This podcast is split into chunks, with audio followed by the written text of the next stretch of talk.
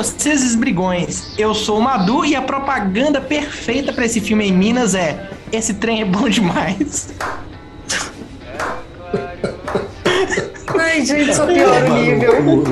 Meu Deus do céu, nós acabamos de perder seis ouvintes. É, tipo isso.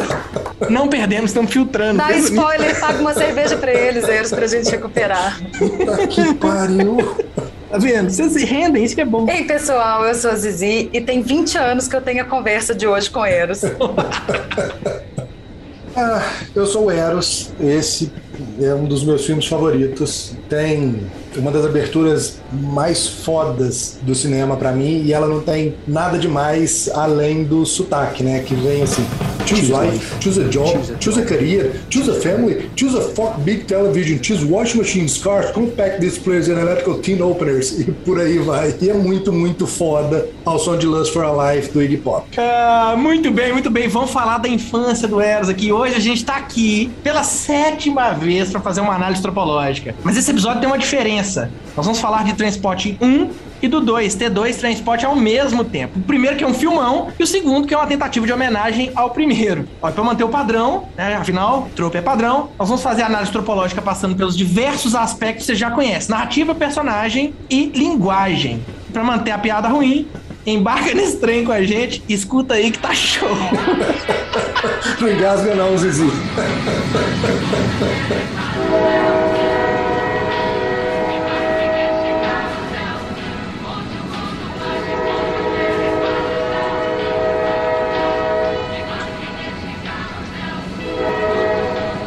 Beleza, então vamos falar hoje de dois filmes. Trainspotting, de 1996, o primeirão.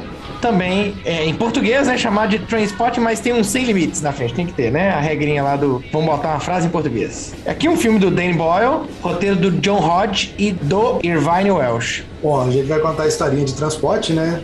Filminho sobre viciados que se passa em Edinburgh, na Escócia.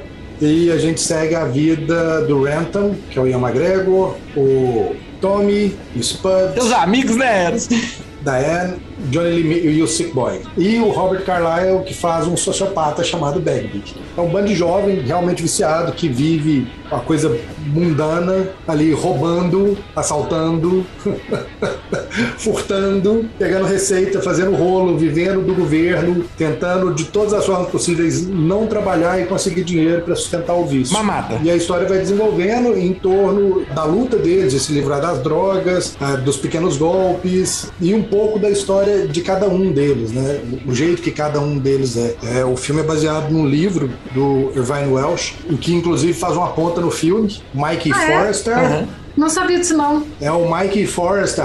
O Mikey Forrester é o viciado que dá pra ele as- os supositórios de, de ópio Aham. que precedem o banheiro mais nojento da Escócia. O, o, o Eros não satisfeito em dar spoiler dos filmes, ele agora tá dando spoiler da pauta, né? Mas tudo bem. Exatamente. É porque ele não leu a pauta, ele não sabe o que, que tem spoiler, entendeu? É, hoje, a- hoje a linha tá mais ou menos essa mesmo, mas não deu tempo, não.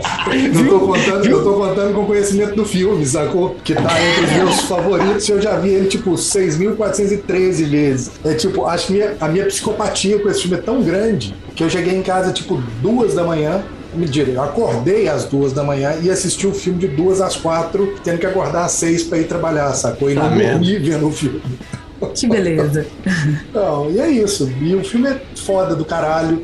As tomadas de cena, o jeito que a câmera trabalha na mão do Danny Boyle, os recursos que ele dá pra pouca grana e a trilha sonora é simplesmente fenomenal. Filme lotado de referência em tudo quanto outro filme. Eles discutem cinema, né? Os personagens discutem cinema dentro do filme. que é Discutem bem cinema, legal. música, literatura, né? Assim, muito legal. é, acho que o filme tem isso de trazer toda a cena cultural inglesa, o que foi e o que ela É. era naquele momento, de uma maneira muito presente, né? Isso é muito gostoso no filme, realmente. Contextualiza os anos 90 de uma forma assim incrível, né? Bem legal. É, tenho dois filmes que eu acho que são bem característicos, assim, de um certo momento, que eh, são dois favoritos do Eros, né, gente? Mas é, não é à toa, é porque a gente realmente, quando assistiu isso, a gente que é um pouquinho mais velha aqui que Madu e Caio, né, nesse grupinho, eles tiveram realmente uma coisa de, de marcar a geração, assim, de definir um pouco coisas da nossa geração, né? E esse é um deles e o outro seria o Clube da Luta. Pelo menos do cinemão mainstream aí, né? Eu acho que são dois filmes que realmente definem a geração. Eu tenho uma camiseta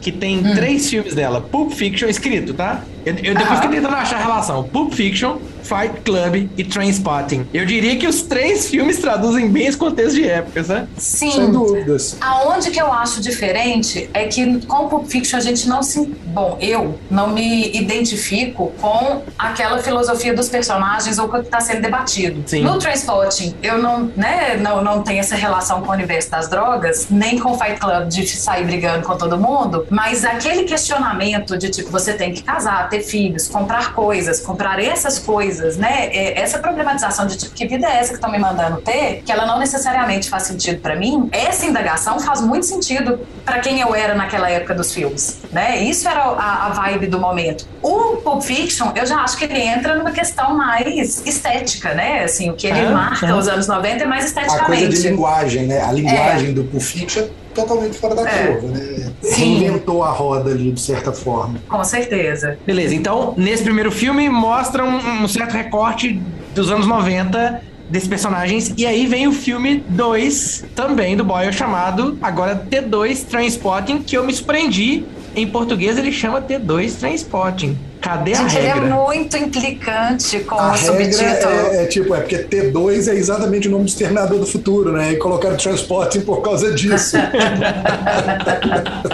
E aí, Eros, o que que rola no segundo filme? Rola aquela, aquela famosa coisa, né? Que você passa quase 20 anos esperando aquela merda daquela continuação pra ter certeza que a- o, o primeiro filme não devia ter sido mexido. Devia ter deixado ele no pedestal dele. Eros de novo vendo o filme antes dele sair, porque ele Eros esperou quase 20 anos e o filme saiu 21 anos depois. Então, Eros de novo vendo o filme antes da época, né? Não sei se vocês lembram lá Gente, ele é muito picuinhento. Vazou. E outra, eu não vi Transporting em 96. Eu acho que eu vi ele em 97. então eu só Ah, esperei entendi. 20 anos, entendeu? Entendi, Deus. É tudo uma questão de matemática. Erocêntrico, né? É erocêntrico, entendi. Eurocêntrico é muito maravilhoso. Ai, ai. Jesus. Tá bom, vai lá. Vai lá, Deus. conta, conta, eurocêntrico. O segundo filme é baseado, é, tipo, baseado. não. Baseado não, não tem baseado não. É, é- é heroína.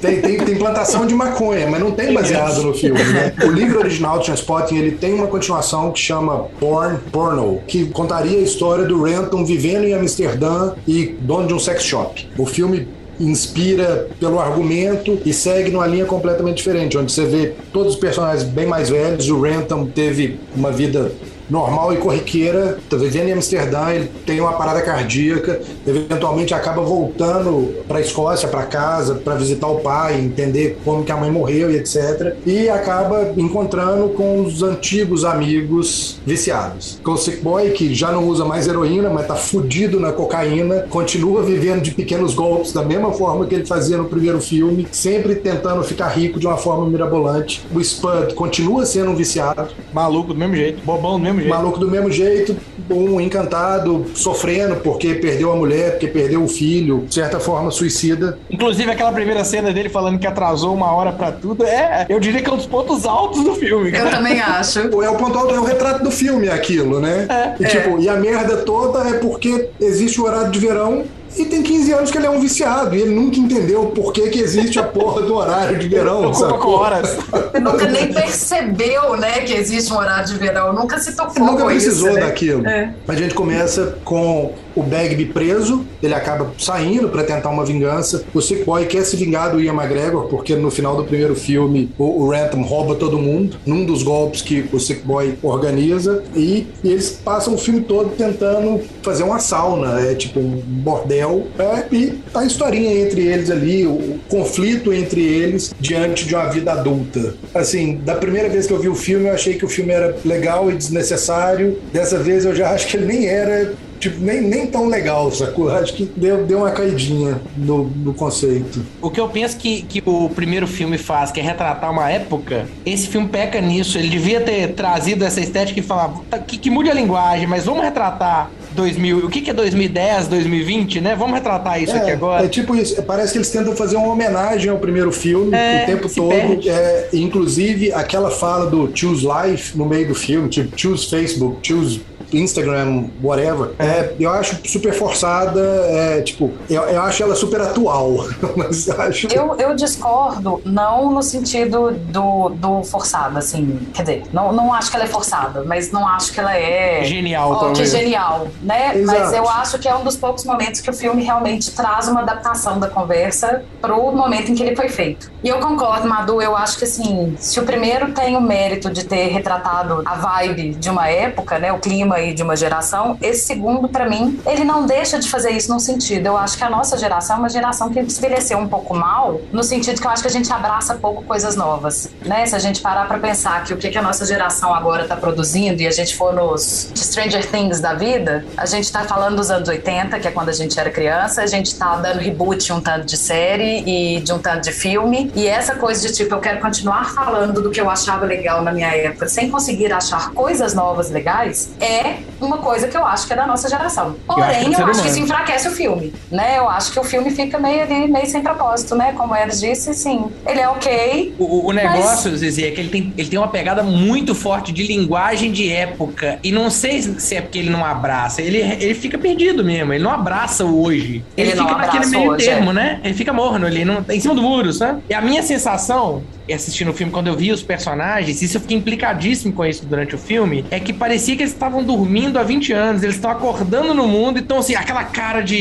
Que merda que tá acontecendo? Pô, vocês estavam ali no mundo há 20 anos, e aí? Vocês estão acordando Sim. filme? Isso me incomodou muito, sabe? Ficou ali no meio do muro. Inclusive, eu acho que ele perde a força, por exemplo. Eros falou aí que um dos pontos altos do primeiro filme é a trilha sonora. No segundo, os pontos altos da trilha sonora é quando ele repete a trilha original. É. Quando ele põe as coisas novas, por exemplo, eu lembro de assistir o primeiro, o, o- a música do Underworld, que não é aí a referência né, aos anos 70, era uma música daquela época. Cara, eu passei assim, milênios, festas e festas escutando aquela música, ela me marcou. Era o filme da a música daquele filme legal, aquela música legal, filme legal. Ele não traz uma música atual, filme novo, né? Não traz uma música atual legal, interessante. A mais divertida é uma feita pra internet tosquíssima, que ela é divertida só porque ela é tão tosca e absurda que você ri dela. Que ok, é uma coisa da, da atualidade, mas não é o lado mais legal da atualidade, não, não, não reflete aí o. Ou o pior, né? Não é nem o É, melhor nem o pior, é, é. o xoxo, né?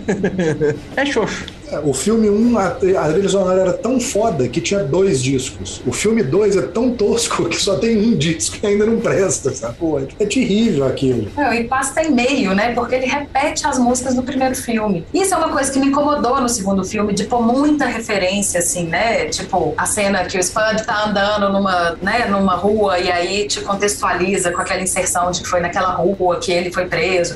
Ok, eu entendo a lembrança, mas é só pra repetir, né? A sensação que eu é que é só pra repetir a cena clássica do Rand sendo quase atropelado ali, rindo pro carro, né? É, é, não é pra... Deixa eu te mostrar a cena saudosista, né? É. E essa mesma cena acontece na hora que ele é atropelado dentro da garagem. Ele faz o mesmo movimento, tipo, rindo no capô do carro e sai correndo na sequência, sacou? É tipo é a mesma coisa. Inclusive, essa repetição né, de movimentos, de falas, de, de, de, né, o filme termina né, com o Grant escutando música e tendo aquela coisa de se dobrar para trás, né, numa coisa de viagem, de curtição, que ele faz, inclusive te mostra que no primeiro faz também. E, enfim, fica meio que uma sensação de uma repetição. Não, é tipo, a pegada dele e o Sick Boy, quando eles encontram, então felizes, de tipo, ah, nós estamos aqui no momento Choose Life, porque agora a gente tem os uniformes de time de futebol, a gente joga bola, não sei o quê. Diferente da coisa tosca que era antigamente, que os caras jogavam de coturno e etc. Tem, tem vários pedacinhos e vários Tem, flashbacks que pra mim só empobrece o filme, sabe? É.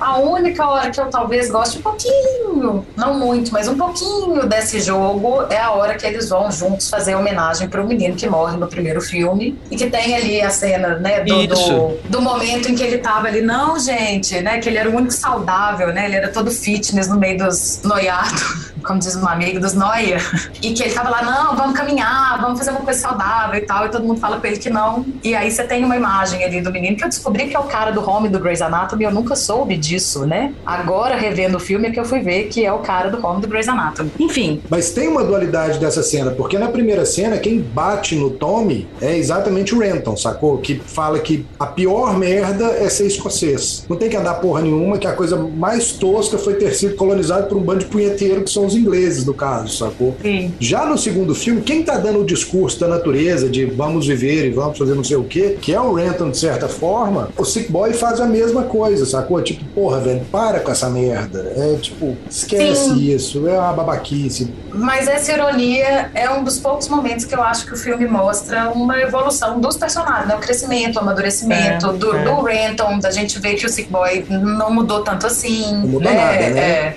E, e o Renton, outra coisa que me dá a sensação ali é que tem um payoff meio, né? Você tem a impressão de que o cara tá ali, de certa forma, mudado, só pra ele depois também dar dois passos pra trás, né? Assim, então fica meio vazio. Mas é um dos poucos momentos que eu acho que o filme constrói essa, esse amadurecer e da gente olhar pra aquele grupo de pessoas e falar quem são vocês 20 anos depois? Que é o que me interessa, em teoria, em ver esse filme, né? E é um dos poucos momentos que ele realmente me fala isso. E não é essa sequência que eles dois usam heroína, tipo, a troco de nada? Eu acho que é pouco depois, mas eles fazem isso já na cidade, né? Não no passeio. Mas, tipo, a- acho que a cena da sequência é meio que isso. Pode ser que seja. É porque eles têm toda uma briga ali nesse momento também, né? Tem. Do- eu acho que é nesse momento que um acusa o outro do pior que o outro já fez, né? Assim, uma amizade Sim. muito camarada que um joga na cara o pior que o Aquele outro grupo fez, ali, né? eu vou te dizer, viu? Assim, Nó, só amigo. só salva o spam. Só salva o spam. Ele não consegue sacar o que tá acontecendo, é por isso, né? Ah, Senão. ele saca, ele Cara, só ele é saca. tipo manso. É, na dele. Ele só é tipo, Ok. vou ficar na minha. Ele já entendeu que na dele ele leva 4 mil libras no final do filme, sacou? É tipo É. isso.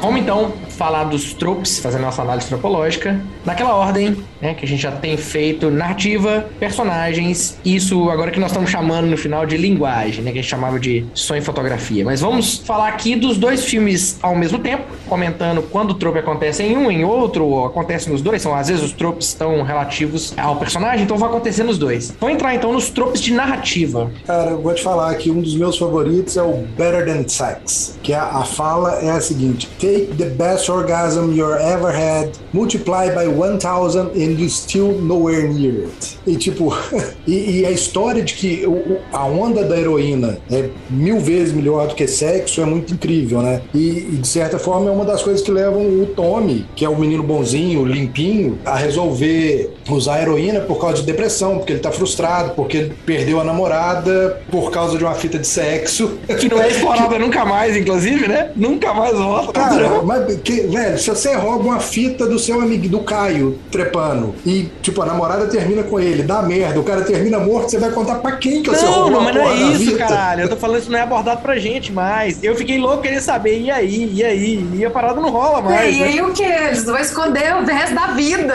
Eles vão esconder o resto da vida, que foram eles que pegaram aquela fita. E aí, e aí o que, meu? O cara morreu. Tipo, você não Ah, conta, você, quer, gente! você põe fogo na fita. Lógica narrativa que eu tô dizendo. Não tem um lugar pra descobrir isso. E eu, como espectador, fiquei assim: que hora que você vai voltar? Que hora que você vai voltar? E não volta. Mas, cara, isso é uma das coisas que eu acho legal do Transporting, que ele vem sutilmente fazendo algumas quebras desse tipo de expectativa. Essa é uma delas. Tipo, a fita cumpriu o papel. Você mostrou que o cara, né? Um amigo não teve o menor pudor de roubar a fita do outro amigo transando e depois deu merda. Ele não teve o menor pudor de não contar que foi ele, falar: Ô, peraí, fui eu, deixa eu te mostrar, tá aqui, não tá lá na, em alguma loja perdido. Conversa com ela e. É a pistola de Chekhov subvertida, né? É, de certa forma, sim. De várias formas.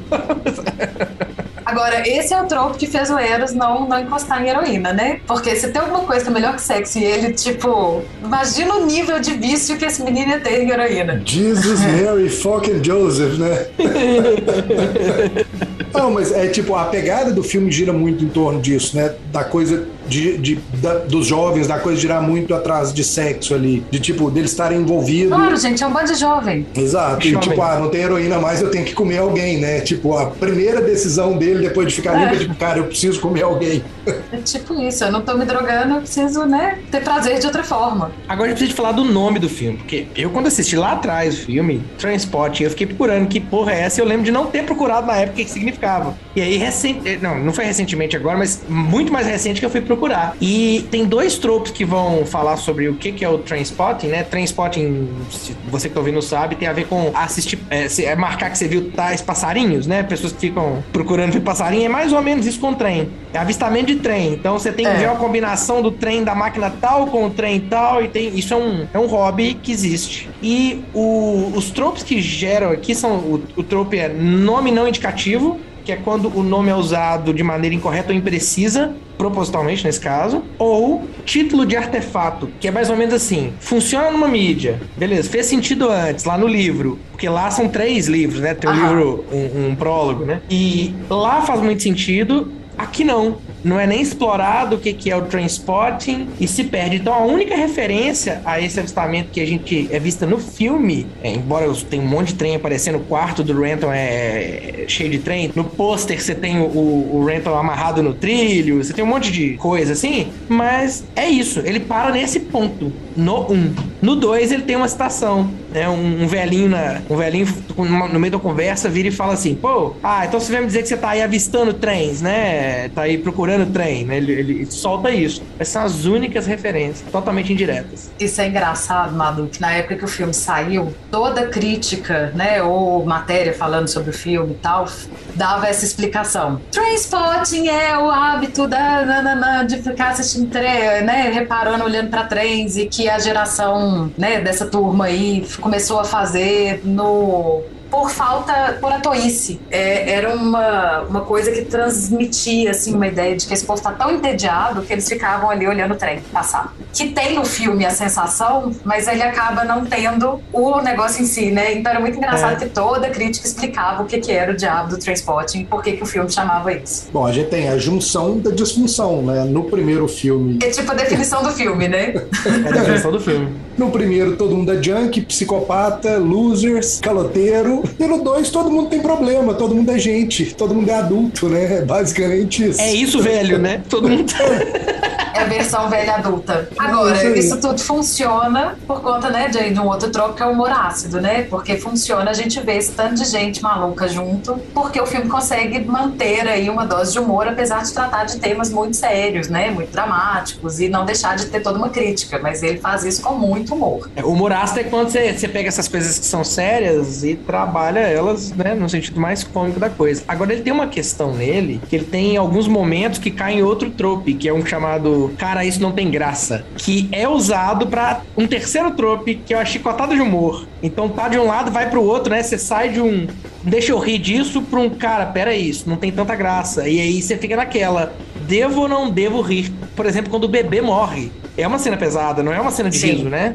É, mas essa aí não dá pra rir, não, velho. Pois é, mas essa é a ideia, né? É, Você- é, esse é o, o processo, né? Ele te voltar, opa, não é pra rir disso não. É tipo, a cena de rir pra mim é quando eles estão no parque, o Renton pega a espingarda e eles fazem um diálogo de 007 e ele atira no pitbull que tá com skinhead, sacou? É tipo, cara, é um pitbull mordendo um skinhead com a fala de 007. No fim das contas, isso acaba sendo engraçado, sacou? Porque tem um skinhead se fudendo no meio do parque, que tava dormindo, que tava tranquilo. Apesar de que o coitado do Pitbull também se ferra, né? Mas e essa Se parte é sacanagem, mas enfim.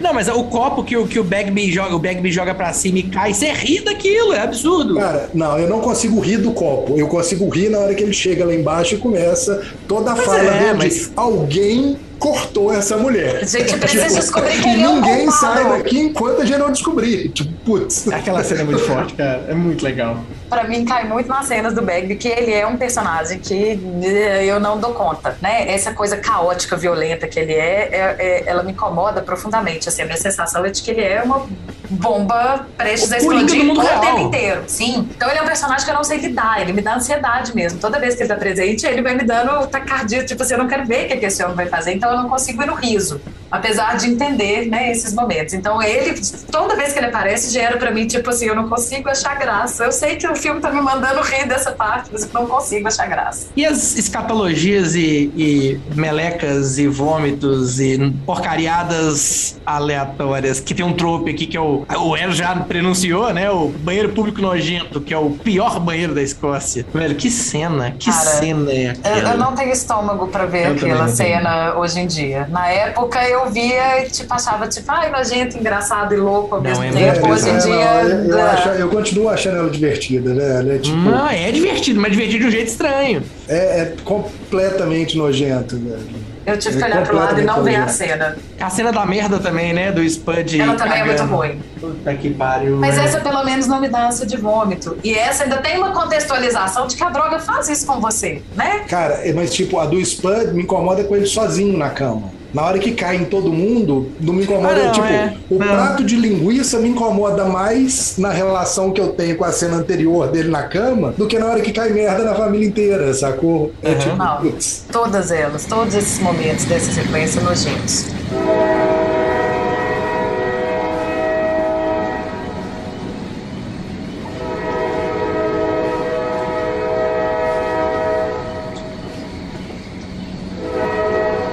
Bom, vamos começar a falar um pouquinho aí dos tropos de personagem. Vamos falar de um geral. Quem escuta o podcast há mais tempo sabe que a gente já fez um episódio falando de formações, né? E aqui é, é legal porque a gente vê uma formação dessa clássica, né? Que é o Five Man Band, né? Na tradução aí, a, a, a banda dos cinco, só que aplicada num universo que não necessariamente vai estar ali nos super-heróis, no, né? No, no- na aventura e tal. E aí a gente tem uma versão meio vilanesca, meio deturpada, meio do- da galera da disfunção aí do grupinho, que a gente tem o nosso herói, que é o Renton, o lanceiro, que seria o Tommy, né, que é o cara segundo em comando, mas que é meio dividido aí com o Sick Boy, que também é meio, meio Lancer, né, mas ele também não deixa de ser o cara esperto, então ele entra aí como a figura inteligente. O grandão, músculo, bravão que bate, que obviamente o Bagby, e tem o mascote fofinho da turma, que é o Spud. Mas em tese, no segundo filme, a gente não tem o Five Man Band porque o Tommy morre, né? Mas a menina, será que não é o The Lancer no segundo filme? Tipo, a namorada do Sick Boy?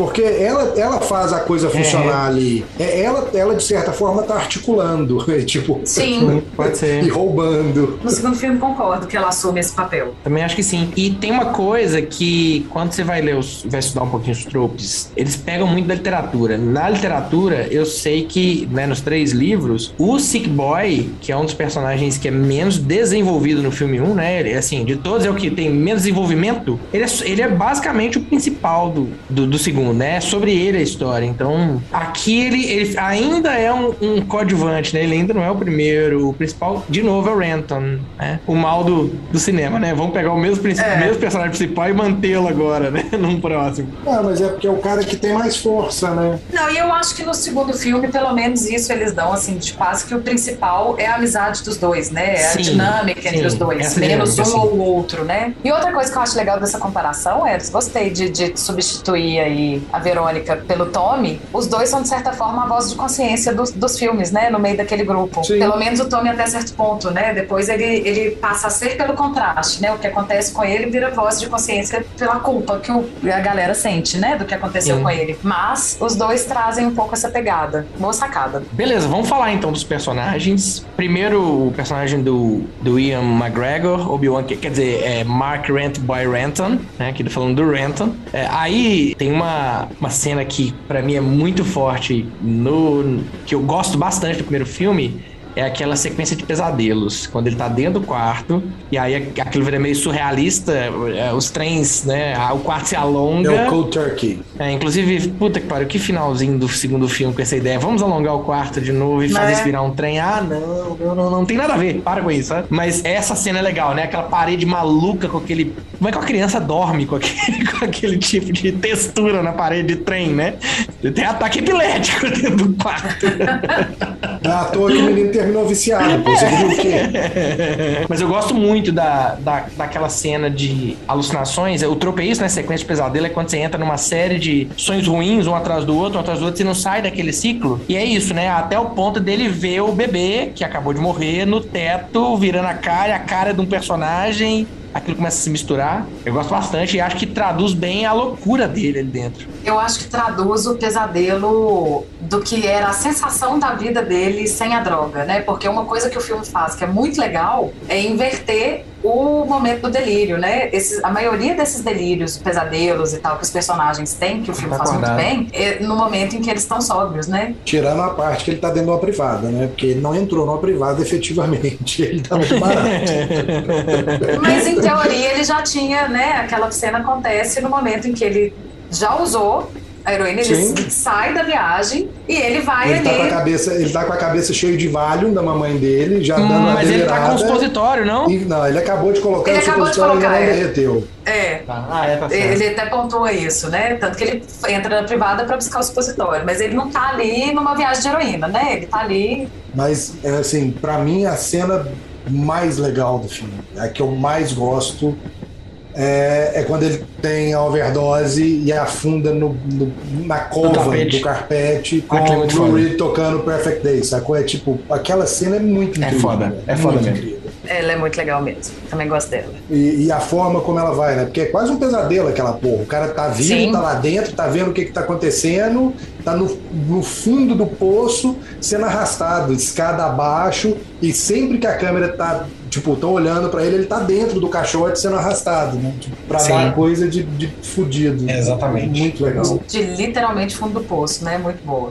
Bom, eu fiquei surpresa que eu não me lembrava que tinha uma relação aí com a quebra de quarta parede, né, associada ao Renton tão forte no filme. Não, não, não lembrava mesmo, e é uma coisa que eu gosto quando é bem feita. Claro que o Renton narra o filme, então, de certa forma, isso é uma quebra de quarta parede, mas eu não lembrava que ele olha tanto para a câmera, que ele dialoga tanto com a gente com a câmera, né, de- com esses olhares. Olhares, ele não tem aquela coisa Ferris Bueller, né, de conversar com a câmera, mas ele troca olhares com a gente o tempo inteiro e eu não lembrava disso, achei muito legal. Mas o segundo filme, com aquela pegada do Spud assumir meio o alter ego do, do Irvine Welsh, sacou? De tipo, de como se ele estivesse contando aquela história toda, não dá um pouco disso também? Dá. Porque tem muito do Spud contando o segundo filme, tem, tem muitas falas dele de, de relatar as coisas. Mas isso não seria mais de ser metalinguagem do que ser uma quebra de quarta parede? É uma quebra a partir do momento, assim, eu entendo o que ela está falando, que é uma quebra a partir do momento que está contando e ele sabe que tem alguém ouvindo, né? Ali, porque na verdade, o, o- a parada é que o Spud é o escritor, né? Então é como se fosse uma narração daqueles contos dele que ele tá escrevendo, né? É, na verdade, ele não é o escritor, né? O escritor é o traficante amigo do Bagby, o traficante de Viagra amigo do Bagby, que também aparece no segundo filme. O escritor. Hã? Ah, o, o, O Não, Mike não. Forrester? Não, é, é, tipo, o escritor do Isso livro. era eu uma boa piada. É, o escritor do Entendi, livro. ele entendi. Tá, é. Tá. É que era, você tem que rir pra gente entender é a piada. Ele falou tão sério. É, que eu falei, cara, você tá ficando doido. Não, mas eu tô falando nele como, como que ele entra na onda de escrever isso, inclusive que move a, a cena final, né? Ele entra na onda de escrever o que, que é que aconteceu no passado. É, o filme é tão saudo- saudosista que o filme escreve sobre o próprio filme dentro dele, né? Assim. É. Mas isso, isso eu acho até comum, assim, desistir, né? Mas ali eu acho que fica com um pouco da brincadeira, inclusive da sugestão de que o autor do livro também é mais ou menos aquele personagem. Ele pode não ser o Spud de verdade, Mas tá ali dentro. mas né? a história dele é mais ou menos aquela, de relatar o que ele viu, o que ele viveu, da, né, dele com os amigos, muito do que ele contava. Então, eu vi mais como uma metalinguagem, mas eu entendi também o ponto. Porque até a pegada do livro, ele é todo escrito em linguagem oral. É um pesadelo ler a porra do livro. E que é bem a sugestão do que o Spud tá fazendo ali, né? Tem um troco eu me esqueci o nome agora, mas é como se eu estivesse falando assim, a acentuação do sotaque. Só que ele é falado e ele é escrito como se fosse um, um indiano que fala o inglês mal falado falando. A pronúncia é toda cheia de quebras. Na verdade, quando você pega o livro em inglês, ele é todo escrito dessa forma, entendeu? Ele tenta traduzir Sim, sim. A, a linguagem falada pro livro. Aí quando você pega uma tradução em português, velho, tem umas gírias que são bizarras, tipo, e aí, bichano? É tipo, quem chama o outro de bichano, sacou? É tipo, Aí Não mora um pouco naquele problema, né? Eu, quando eu fui tentar ver o The Wire pela primeira vez, eu não achei legenda pro arquivo que eu tinha baixado. E aí, eu, não, beleza, né? Vamos, vamos sem legenda. Cara, eu tinha a sensação, lembra da propaganda da audição? Pra quem escuta, mas não entende bem as palavras? Eu, tô assim, eu estou escutando, eu estou entendendo o que está sendo falado, mas eu não entendo o significado disso. Eu precisei muito da legenda para entender aquela linguagem, né? Porque era tão cheio de gírias que eu entendi a palavra, mas não entendi, né? Significava no contexto. Você saca o contexto, né? É. É, eu, eu, eu não tinha referência do contexto, né? Aí fiquei perdidinha. Vou puxar pro segundo personagem, então. A gente já aproveitando que a gente tá falando do Spud, né? O personagem do Ewan Bremner. Aí o Daniel Spud Murphy. Danny Boy. Danny Boy. Coitado, né? Assim, é um personagem. Você definiu. É, é. é um personagem, assim, talvez se foda menos no sentido de. É o que a gente. né? Que, eu- que alguém brincou, agora eu não lembro qual de vocês dois brincou. Ele termina o filme com as 4 mil libras dele, mas ele é o Butt Monkey, chamado aí também de bunda de macaco, né? Que é o cara, o personagem que só se fode. Tudo de ruim acontece com ele, né? Ele é, de certa forma, um ponto de, de humor, né? Do filme, principalmente no primeiro, no segundo eu acho que menos, mas no primeiro ele é um ponto de humor, mas assim, com essa pegada de que tudo de errado acontece com ele. Eu só acho que no segundo é mal feito, porque eles tentam aquela, aquela cena dele correndo e ficando cansado na montanha, e ele jogando água em cima dele, sabe? Aquilo ficou meio, sabe? Ai, É engraçado, no Sabe? segundo eu não sinto, eu sinto pelo contrário, a jornada dele de sair desse lugar, né? Assim, ser, então isso não me pode incomodou muito, não. eu fiquei com aquela sensação de férias em família 2, sabe? Em alguns momentos, falei, meu Deus. Se no primeiro filme ele tá totalmente apático, né? No segundo ele tá no conduzido ao suicídio, porque ele tá tão frustrado, tão fudido, tão viciado, tão distante, deprimido, e etc, que ele resolve se matar, mas nem isso dá certo na vida do coitado? Ele é o bunda de macaco, né? Nada que ele vai tentar vai dar certo. Um filho da puta tenta se matar, vem um idiota e salva ele, sacou? Tipo, Cara, é mesmo, olha só, ele não tenta ganhar os 4 mil no primeiro, né? E por ele não tentar, ele é o que ganha. Aqui ele tenta o suicídio e por tentar. ele ganha por não denunciar, porque se ele começa a gritar no quarto, era outra história. Não, não acho que é isso, não. Eu não acho que é isso, não. Eu acho que, tipo assim, ele já merecia, é lógico, né? Mas Eu tô falando assim, é tudo o contrário na vida dele, entendeu? No sentido assim, o bem acontece quando ele não quer o bem e o mal acontece quando ele, ele quer o bem, é o oposto. É, é, ele, ele- os resultados não são os programados, né? Não é o que ele queria. Agora, é entre todos eles, talvez o personagem com quem a gente tem mais carisma, né? Por quem a gente. ele- bom, mais empatia, na verdade, É. né? Ele é o mais carismático, porque a gente tem mais empatia, de certa forma, né? Ele não é ativo ali em cima em fazer as merdas, né? Como se ele, ele é quase uma vítima, né? Como ele é uma vítima, você meio que cola. É, é isso, eu acho que ele não é movimentado pelas sacanagenzinhas de um com o outro daquele grupo, nem tem na- nenhuma ação tão injustificável assim, né? A gente entende que é uma pessoa que tá ali perdido no vício, né? O que ele faz é por conta do perdido no vício, não por um desvio de caráter, né? Ou alguma coisa do tipo. E o personagem, então, do Johnny Lee Miller, que é o Sick Boy, né? Simon David Sick Boy Williamson. Gente tinha uma crush nesse menino nessa época do filme. Eu tinha na mulher dele, Qual mulher dele? Angelina Jolie. Ah, tá. Eu, eu fiquei sem saber se era na vida real ou no filme, né? É, eu também fiquei pensando assim. É, eles fizeram um filme juntos, né? Que eu adorava ver só pra ver ele. Era Scanners, Hackers. Hackers. Scanners é Hum, sei ótimo. é. É. Scanners. tipo- Programadores, informática, né? Os caras faziam, entrava na internet pelo orelhão, sacou? É tipo, É outra época, né? Essa é a famosa discada mesmo. acho que tinha até os barulhinhos. Aqui, do- em relação ao Sick Boy, tem o heroísmo adaptativo. Né? A gente falou que ele é um personagem que ganha muita força nos livros. Né? Nos livros é muito construído. No primeiro filme ele, é- ele não é tão bem construído. Acho que de todos ele é o que é menos construído pra mim como personagem. É, ele é presente, mas ele tem pouca nuance, né? É, é, ele é flatzão. Agora, o heroísmo adaptativo é quando um personagem é mais heróico na adaptação do que no original. No filme, ele acaba salvando a vida do Mark lá no, no T2, né? No Transporting 2. E ele é menos mulherengo, ele é menos sociopata, dá pra falar assim, né? Eu sei que nos livros, não. Ele é tratado como... Tirando o Bagby, ele é o bicho ruim. Assim, ele... Se você tira, o Bagby, por contraponto, é o pior de todos. Mas ele é ruim também. O Bagby, na verdade, é mais explosivo do que uma pessoa de armado. Bem que que não dá pra defender aquilo, não.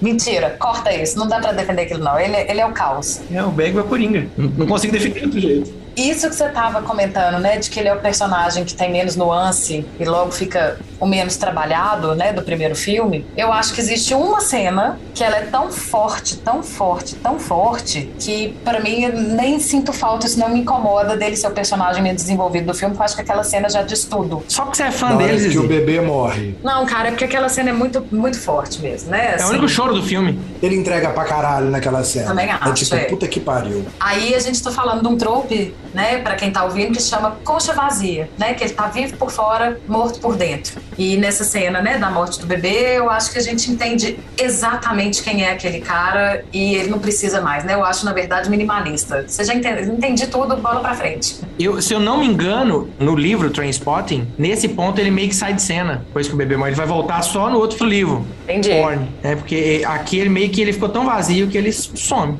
Desaparece mesmo. E Zizi já falou, né, do outro tropo que é o viciado funcional. Você falou que o. o não sei quem, como se fosse o Foeras, mas que o Sick Boy no filme 1, ele é heroína o tempo todo. Na veia.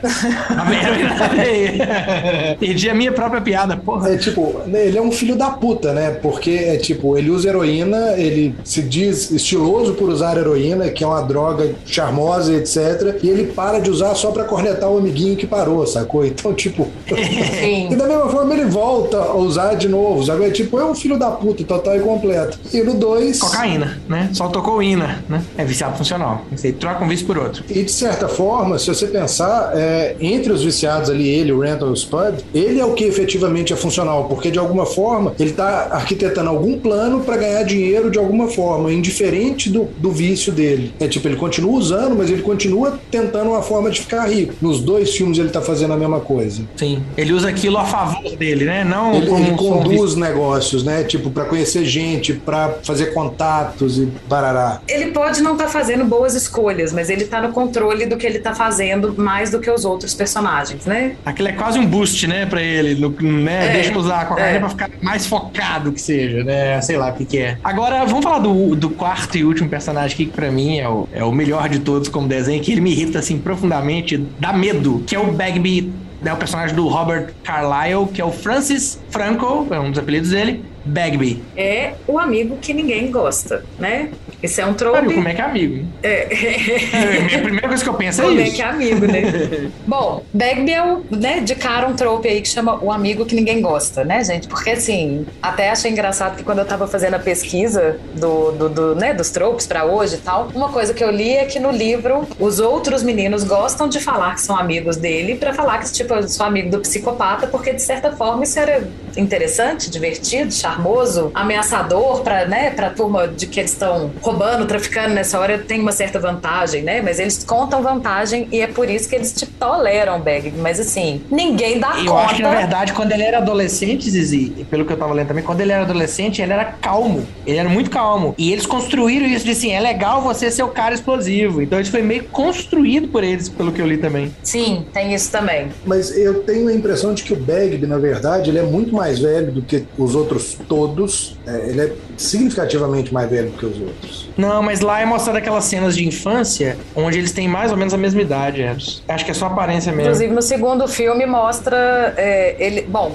pontua que ele é mais velho e que ele tinha repetido tomou de bomba, ano, né? por isso É. que eles foram colegas de escola. Mas aí também pressupõe assim, um ano, no dois máximo anos, dois, é. né? Né, No livro anterior é a infância deles todos juntos. Então não tem como ser uma coisa muito distante. né? Prequel do livro. É, eu não, não acho que ele é tão distoante assim também, não. É o ator que parece mais velho mesmo.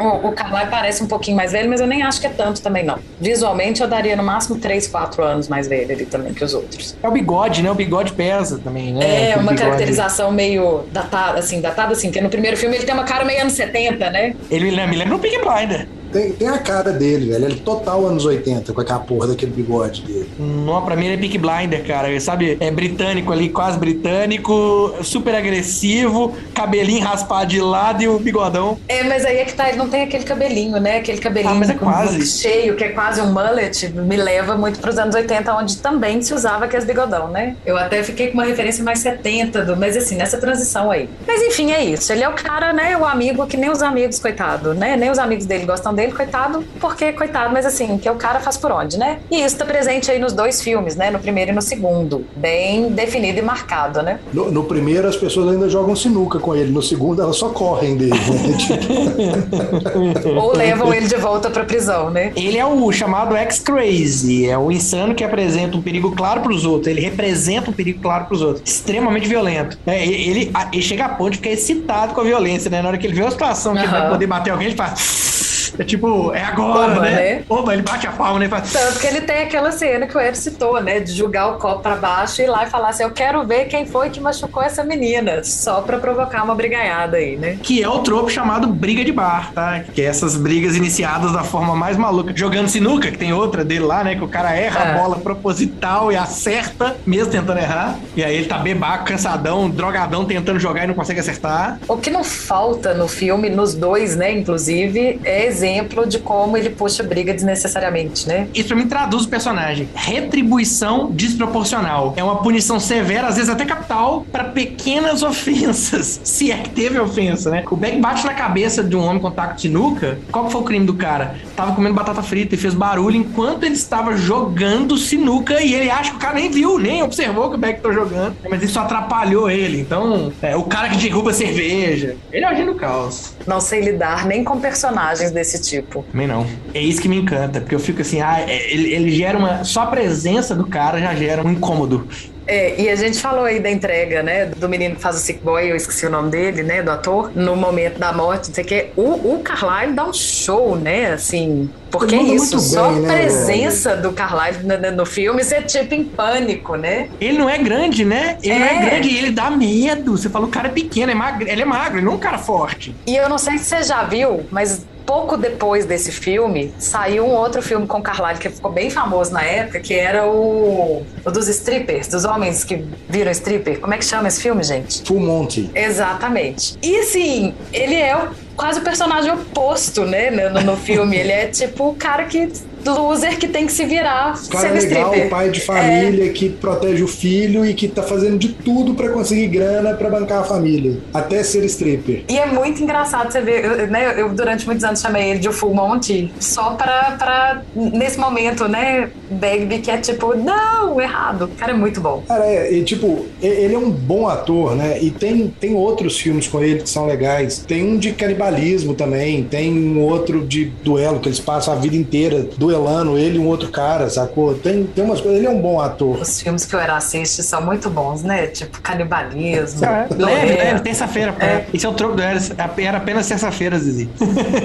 Mas sim, piadas à parte, ele é muito bom. Gente, e, e outros tropos aí que vocês repararam de personagens? Tem mais algum, assim, em geral? Tem um que eu acho interessante, que a gente falou aí da formação, do tropo no viés da formação dos, dos cinco amigos do primeiro filme, que depois é substituído, né, pela Verônica no segundo filme, mas que é mais ou menos olhar para isso com outro viés, que é o conjunto de quatro filosofias. Que aí a gente pega aí os quatro principais e teria que o Renton é o cínico, né, daquele grupo, o Sick Boy mais realista, o Spud mais otimista e o Bagby é o apático, né, de certa forma, assim. O apático no sentido desligado aí total da humanidade, né? né? Do sociopático, é. Sociopático, é. Aham. Legal, legal. Tem uma também que é o sexo igual amor, né? Que é quando a relação é direta e é explicitada no filme. Aqui, quando você vai pra filmografia, Mark e Diane, eles não ficam juntos. Então é exatamente o oposto disso. Apesar de que, quando você vai pra literatura, né? No, no porn, eles terminam lá 10 anos depois, eles terminam junto. Então, o arco geral é que sim, sexo é igual amor, né? Eu acho que, só pra ficar claro, eu acho que a gente não pontuou que o livro acontece 10 anos depois. O livro porn, né? É, o livro sequência acontece 10 anos depois, e o filme sequência 20, né? Por isso que o Madu falou 10. O que eu Ok. acho legal desse trope é que vai naquilo que a gente falou mais cedo, né? Uma das coisas interessantes do, do, do Transporting é que ele vem quebrando um pouco das expectativas da linguagem, né? Puxando aqui pra nossa conversa, é como se ele estivesse o tempo inteiro brincando de quebrar o trope. Ah, o trope é esse, então vamos subverter. Ah, o trope é esse, então vamos Isso, subverter. isso é genial no filme. E isso é muito legal do filme, sim. E essa sequência do Mark e da Diane transando é muito foda, né? Porque, tipo, ela amarra com a fita que o, o Renton roubou do Tommy, que são os 100 gols mais fantásticos, e tipo, e, e o corte, a edição do filme é exatamente com o gol, que foi o gol que o Art Gamel fez contra a Holanda em 1972, sacou? E a fala do Renton é exatamente isso, tipo, eu não me sinto tão bem desde que Art Gamel marcou contra a Holanda em 1972. E que, se eu não me engano, na mesma montagem tem o casal que tá descobrindo que a fita sumiu, né? Vai pôr a fita dos dois Brigando. transando e, na verdade, tem o futebol, né? E o cara lá olhando. É a história dos quatro, né? Dos três, né? O Spud, o Sick Boy não entra. Que, inclusive, né, já puxando aí um pouco pra conversa da linguagem, a montagem do filme, a gente não tem um trope próprio pra ela aqui separado, mas a montagem do filme é brilhante, né? Brilhante. Assim, impressionante. pouco didática e não precisa de ser. É, de repente exatamente. você fala, opa, não tem exposição, né? Quase que não tem exposição. De repente cortou, passou tempo, você fala, tá, tô entendendo. E essa, ela é cheia dessas montagens, né? De tipo várias coisas acontecendo ao mesmo tempo. Sim, tudo em paralelo. Né, a, a cena também do, do Renton, quando ele vai paquerar, né? Vai pra, pra boate, fala assim: ok, não tem mais heroína, eu preciso de sexo. E aí ele vai pra boate, ele fica tentando chegar nas meninas e vai passando 500, né? Ele tromba em 500, até que de repente ele vira pro lado, vê a Daiane, a música muda, muda o clima, Ah, né? sim. Isso é muito legal. Essa é outra montagem que eu acho incrível, né? Uma outra passagem do filme que eu acho bem legal.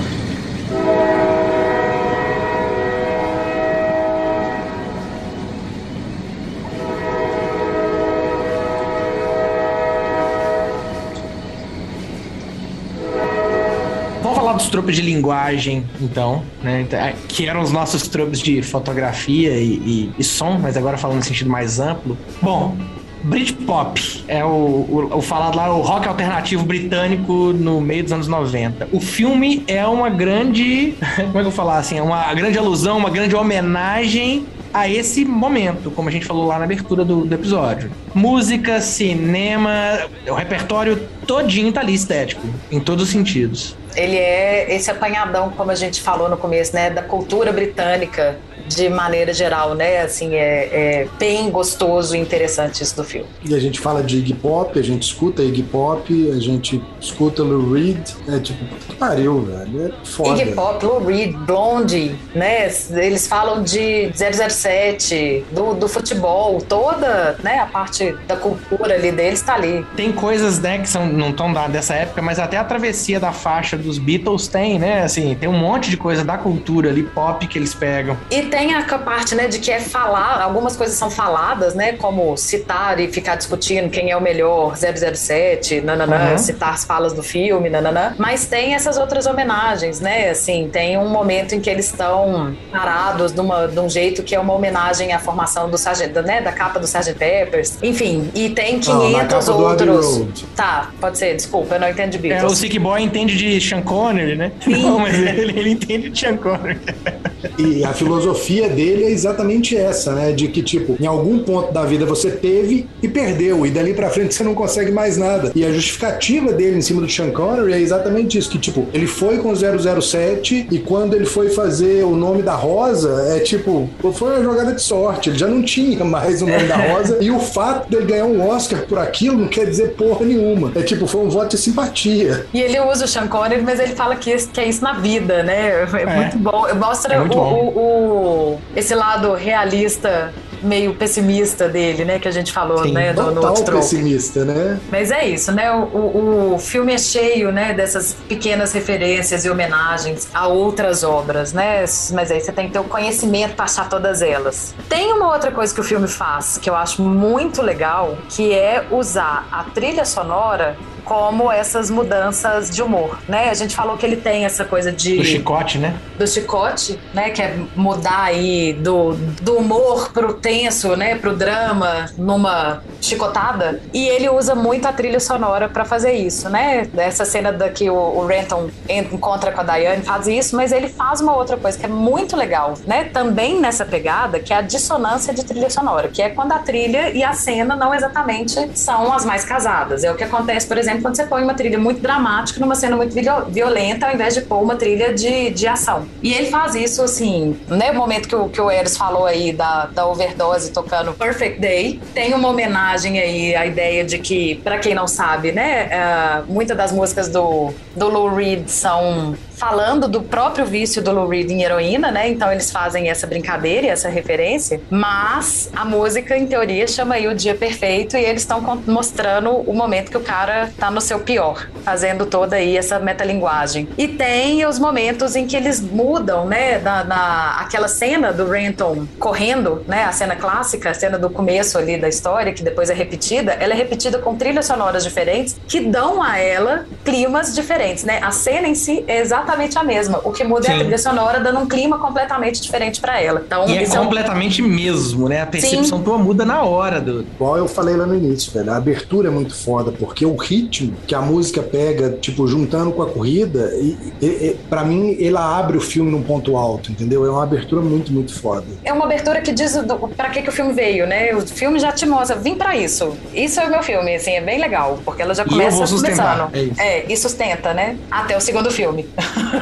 Não existe, né? É igual Star Wars, gente. A verdade é que todo filme com Ian McGregor tem uma hora que vai falhar, entendeu? No Star Wars aconteceu isso, aqui é a mesma coisa, então é isso, gente. É isso. Como a gente tá sempre falando que nada num filme é por acaso, né? Que tudo é muito programado, que tudo é muito. tem conceito, tá, tá lá, não, não, tem essa de acaso no cinema, mas às vezes também acontece da gente precisar adaptar para uma, né, uma situação real. Que aí é um tropo que fala: a vida real escreve enredo. E aqui tá contando que a personagem da Gale, que é a ex-namorada do. No primeiro filme, a namorada do Spud, na, é, no segundo Spud, filme. Né? É, no segundo filme, a ex do Spud, né? No, na gravação do segundo filme, ela tava com um problema na voz. Então ela tava perdendo a voz. E aí o personagem fica o filme inteiro só sendo mostrada, mas ela não tem fala. E de fato, a última cena, né? Quando ela fala com ele, eu pensei num título pro filme, foi a última cena do filme a ser gravada. Que então, legal. que tem uma adaptação aí sem querer, que a coisa precisou acontecer daquele jeito. O trope é a vida real escreve enredo.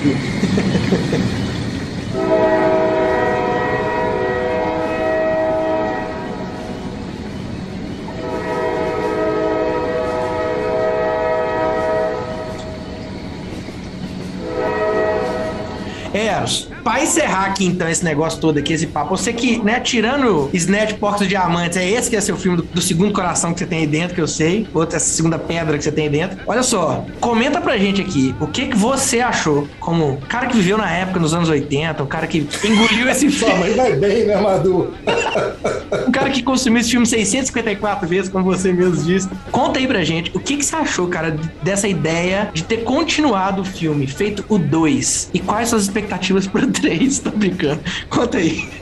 Uma boa, Madu. Eu acho um pecado eu acho que devia ter um manifesto escrito que, indiferente de fãs, eu incluso entre eles, alguns filmes não deveriam ser mexidos e não deveriam existir continuações. Devia ficar só com o primeiro, com o clássico e pronto. Transporting ter uma continuação é completamente desnecessário. Eu acho que o autor de Clube da Luta já fez continuação do livro. Acho que também tem que passar longe, não tem que ter outro filme. Deus do céu, não sabia disso não. É, é tipo, tem umas coisas, velho, que não precisa. Elas têm que ficar ali ali, tem que ser aquele marco e pronto. É tipo, não tem porquê. Posso fazer advogado do diabo? Pode. Você não acha que isso pode ter um pouco a ver com o diretor, né? O Danny Boyle ter perdido um pouco essa mão dele ter surgido no momento em que ele tinha uma linguagem incrível e depois se perder, porque eu tenho medo das sequências também. Mas estamos aí com um Blade Runner 2049 fantástico. Você tá fugindo do Esopo, cara. O Esopo do filme 2 é que você precisa de atualizar a linguagem, cara. Sai do é, hip hop. Não sei, é... velho, não sei. Na verdade, eu sinto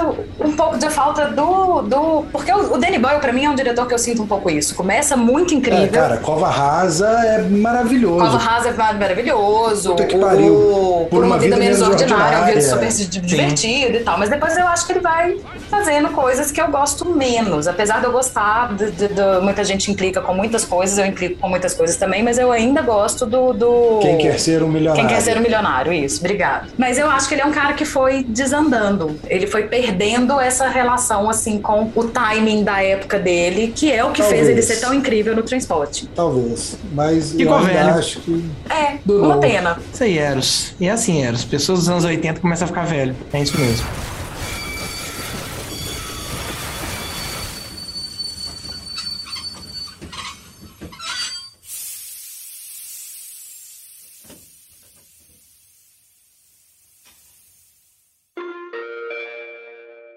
Em resumo, nem todo mundo pode ser um Veloz Furioso, né?